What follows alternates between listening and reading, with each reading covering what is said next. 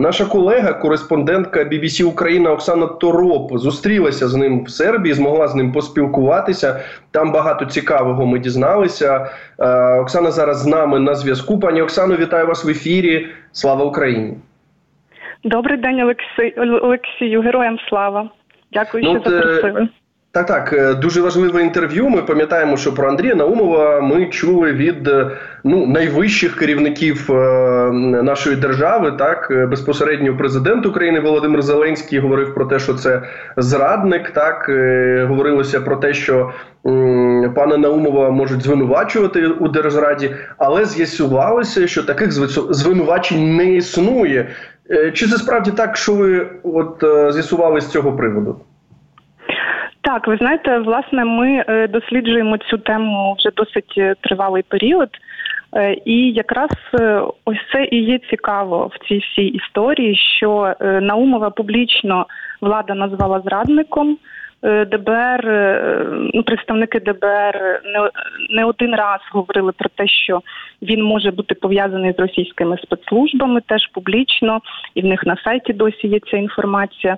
Його також пов'язали з зі справою про державну зраду іншого колишнього посадовця СБУ Олега Кулініча. Але як е, з'ясувалося, зрештою, ми писали не один раз запити в ДБР, і буквально от е, тиждень тому ми отримали відповідь, що насправді е, підозри йому не оголошені у державній зраді, ніяких обвинувачень немає. Ну відповідно, ми розуміємо, виходячи з цього, що це означає, що бракує доказів у цьому у цій історії, і так само він не фігурує ДБР. Нам відповіли офіційно. Він не фігурує у справі про державну зраду Кулініча. Тому, от власне, така історія, і нам це здалося дуже цікавим. І е, відповідно, якщо ми говоримо про баланс, так то нам захотілося е, почути відповідь на ці питання, реакцію взяти від е, власне самого Андрія Наумова. Ну тому ми власне ну, поїхали. З журналістської точки зору це дуже дуже правильно правильна історія. Я думаю, що знаєте, е, трошечки заздрять вам багато інших медіа. Ми в тому числі, в тому сенсі, що ви змогли достукатися до Андрія Наумова і приїхати і поговорити з ним. Але от е, е, давайте так. Е, ми розуміємо, що ну не так просто, мабуть, взяти інтерв'ю у людини, яку називають держзрадником, яку нібито Україна намагалася екстрадувати, так але Сербія відмовилася. Трошечки чи можете розповісти про цей процес, як ви домовлялися? Так, ну як я вже згадала, ми саме розслідуваннями цими про про державну зраду, да і про державних зрадників займаємося вже тривалий час. І відповідно, коли ми почали вивчати. Е, розслідування стосовно Наумова, то ми подали запит е, до його адвокатів ще влітку минулого року. Але оскільки е, він перебував у сербській в'язниці, то це все було організувати дуже непросто. Хоча, як мені адвокати його говорили, що в принципі принципі він не проти, але ж пенітенціарна система Сербії. Не ну, тобто треба пройти великий бюрократичний процес, щоб щоб отримати цей дозвіл. І як нас налаштовували, це практично нереально. Тобто, ми цей дозвіл не отримаємо. Ну і цей запит залишався. Ми там періодично адвокатів запитували, чи є там якийсь рух, чи немає. Відповіді ніякої не було. Але от в грудні сталися певні зміни. Е, Андрій Наумов, е, як з'ясувалося, вийшов з сербської в'язниці, оскільки він е, фактично відсидів весь термін покарання, навіть більше там він майже півтора року, хоча в нього термін був рік. От і його випустили під підписку про невиїзд оскільки він подав апеляцію. Ми, до речі, знаємо, да, буквально днями є рішення про те, що вирок скасований першої інстанції, і знову його справу з нуля буде розпочинати е, розглядати, розпочне розглядати сербський суд. Так, от в грудні він вийшов з в'язниці, але залишити територію Сербії він не міг. І ми отримали інформацію, що він готовий дати це інтерв'ю. От так, власне, це відбулося, і буквально після нового року я почала готуватися до цієї поїздки, узгоджувати деталі і так далі.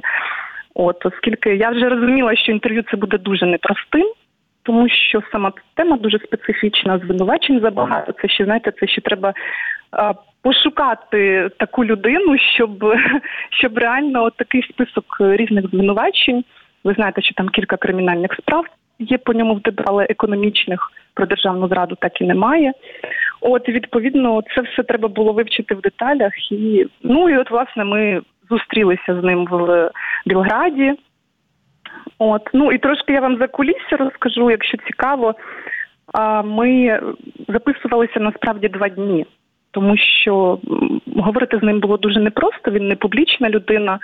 Інтерв'ю він давав вперше в своєму житті, і як я розумію, це ну і коментарів він особливо не давав. Хоча звинувачень звучало дуже багато, але людина взагалі ніяк на них не реагувала. І тому він відповідав дуже коротко, він нервував. І коли власне він е, сказав, що дискредитаційна кампанія проти нього йшла з офісу президента, то звичайно логічно ми запитали про про прізвища, і він е, не захотів говорити. Тобто він просто мовчав у відповідь на це питання. Давайте давайте а, до цього повернемося. Так, Обов'язково так. буде це будемо підіймати цю тему, бо це ну е, одне з найважливіших обвинувачень з боку вже пана Наумова. Також ми розуміємо, що якщо він погоджується говорити з медіа, так з таким авторитетним медіа, як BBC Україна, то він також розуміє, що це така комунікація з українською владою, в тому числі. Але от е, маю нагадати знову ж нашій аудиторії контекст для того, щоб ну всі розуміли, хто такий Андрій Наумов. Дійсно, він очолював ну те, що я казав на самому початку, так таке дуже важливе управління внутрішньої безпеки СБУ. Ми е, розмовляли з колишніми колишніми працівниками, співробітниками Служби безпеки України в нашому ефірі. Вони казали, що це ну дійсно людина, яка приймає рішення, кого куди назначати, е, хто буде, яку роль відігравати, і так далі. Тобто дуже впливова людина. І от е, починаючи, ну дійсно з початку вашого інтерв'ю, вибачте за тавтологію, е, там е, ви запитуєте, а як же він туди потрапив? І він каже про те, що він е, дуже добре був знайомий з Іваном Бакановим. Іван Баканов це колишній співробітник співробітник, очільник звичайно служби безпеки України, дуже близький друг е, ще дитинства Володимира Зеленського, президента України, який зараз от також зник з радарів. Нічого ми про нього не чуємо. Е, як ви зрозуміли цей зв'язок Баканова та Наумова? До речі, е, говорячи про Баканова, ми теж йому відправили запит е, і і, і, і постійно намагаємося достукатися, теж взяти інтерв'ю, але справді він він інтерв'ю не дає, це правда. А, Ну от розповів, якщо вірити його версії, що вони досить давно вже знайомі з Бакановим, і коли Баканов прийшов в СБУ, то він оновлював команду. Він шукав людей, так яким він може довіряти. Е, і я так розумію, в цій ситуації, наскільки я зрозуміла, той факт, що людина не працювала в СБУ, от е, він е, був позитивним. Власне, чому Наумова і запросив Баканов.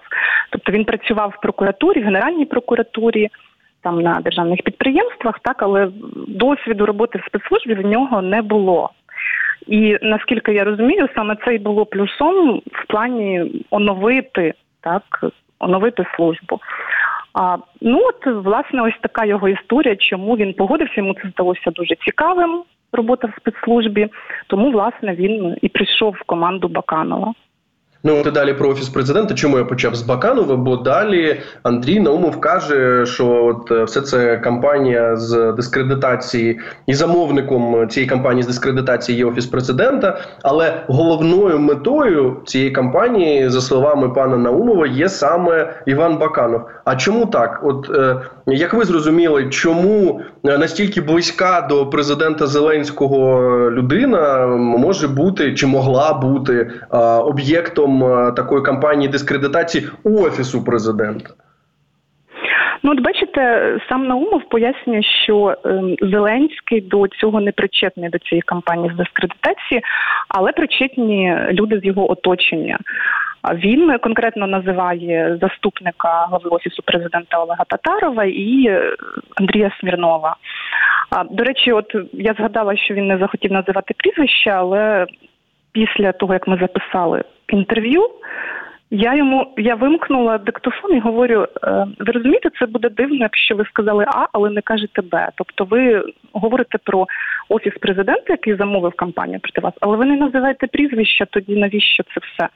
Ну і він подумав і через деякий час каже: Я готовий. І ми наступного дня дозаписали це інтерв'ю саме в частині офісу президента. Так, от він говорить, що от люди з оточення президента їм не конкретно дві людини, яким не подобалося те, що Баканов ходив напряму до президента. Баканов не прислухався до їхніх якихось прохань, не виконував ці прохання і так далі. І, власне, він був дуже незручним е, головою СБУ. І саме тому, за версією Наумова, почалася дискредитаційна кампанія з метою тиску на Баканова, оскільки Наумов був його вважали близькою людиною, довіреною, так а і і власне знали, що Іван Баканов його запросив СБУ, і вони давно знайомі і так далі.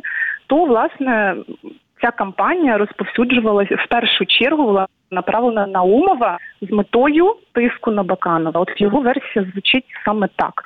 До речі, оскільки він згадав ці два прізвища, то за нашими стандартами, звичайно, ми мали звернутися до офісу президента для того, щоб отримати реакцію на ці звинувачення. Ми звернулися, і от що цікаво, що Андрій Смірнов одразу відреагував. А він сказав, що він тут ні до чого, і взагалі він не в курсі ні про які дискредитаційні кампанії, ні проти Наумова, ні проти Баканова. І він зустрічався з Наумовим лише один раз, і то там, тобто, якісь були не не тобто ніякого тиску е, дискредитації не було.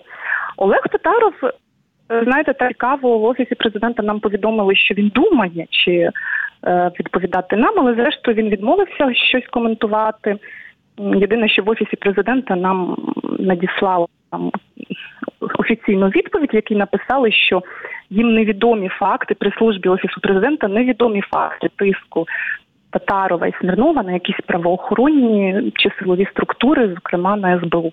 Тому так, так, ну щодо Татарова, ми пам'ятаємо, що пан Олег Татаров не давав ніяких інтерв'ю, ніяких публічних е, не було е, проявів медійних е, з його боку. Ну вже більше мені здається трьох років. Знову ж маю нагадати аудиторії, що Олег Татаров і Андрій Смирнов це заступники керівника офісу президента, тобто Андрія Єрмака. Олег Татаров, нібито з того, що ми знаємо, відповідає за силовий блок. Андрій Смирнов займається кримінальною юстицією. Ну і от так ми почули. Ну в вашому інтерв'ю прочитали звичайно те, що каже Андрій Наумов. Що от е, те, що відбувається навколо нього, це все така кампанія з дискредитації е, з боку офісу президента. Давайте тоді розбиратися в цьому. Ну от як розуміти ці слова? Я знову почну, можливо, знаєте, з самого початку для того, щоб ну контекст був дуже зрозумілий. Є дуже дуже впливова людина в службі безпеки України у липні 21-го е, року. Так е, Андрій Номов звільняється з СБУ. Е, далі в вашому ж інтерв'ю він каже, що навіть для того, щоб не дискредитувати нікого, ні з ким не зустрічається, просто проводить час з родиною. Яка одночасно це знову його слова виїжджає з України і, в принципі, е, він вирішує, що його родина має жити поза межами України. Далі ми пам'ятаємо, що починається широкомасштабне вторгнення, і звичайно паралельно відбувається розслідування щодо того, хто може е, відповідати, хто має відповісти за те, яким чином е, просувалися російські війська територію нашої країни. Дійсно з'являються декілька підозрюваних, мається на увазі в публічному просторі. Про це говориться, і серед іншого публікується такий аудіозапис. Е, на якому, як повідомляється, говорять декілька людей. Це Володимир Сівкович, колишній заступник голови РНБО. Це ще часів Януковича, втік е, в Росію.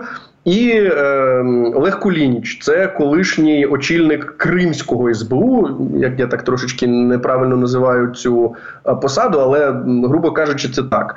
І от вони розмовляють і згадують якогось охотника. І от е, як повідомлялося в медіа, що цей охотник є Андрій Наумов, тобто людина, впливова людина в СБУ, яка може призначати різних людей. Виглядало все логічно, так якщо дійсно е, пан Наумов е, очолював саме оцю внутрішню службу безпеки, яка відповідала за те, кого призначають, то всі казали, що це Наумов. Наумов це спростовує, правильно?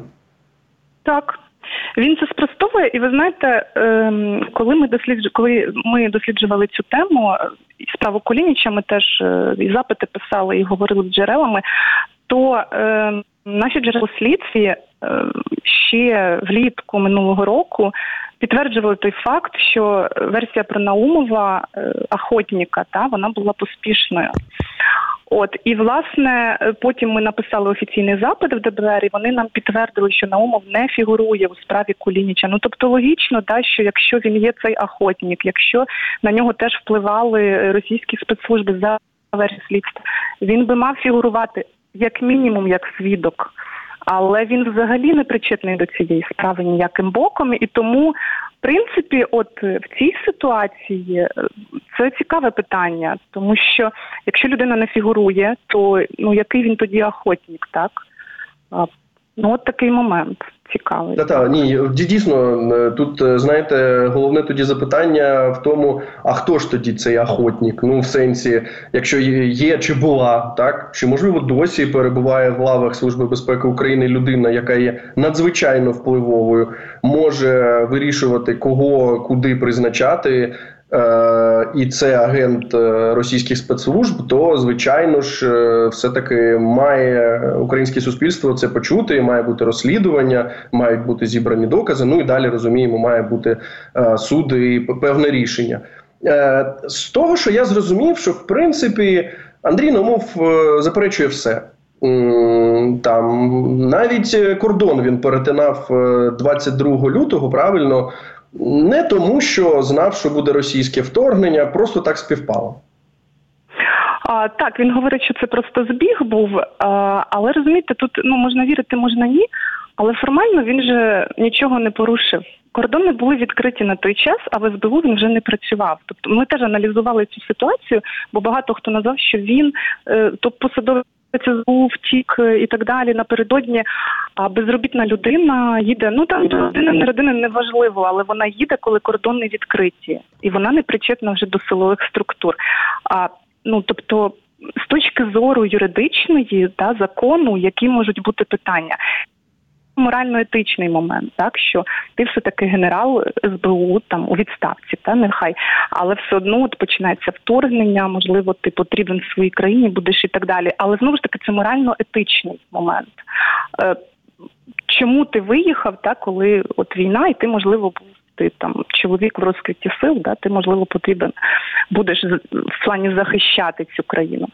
Але він нічого незаконного не зробив. Це факт. Тобто ми це з'ясували теж.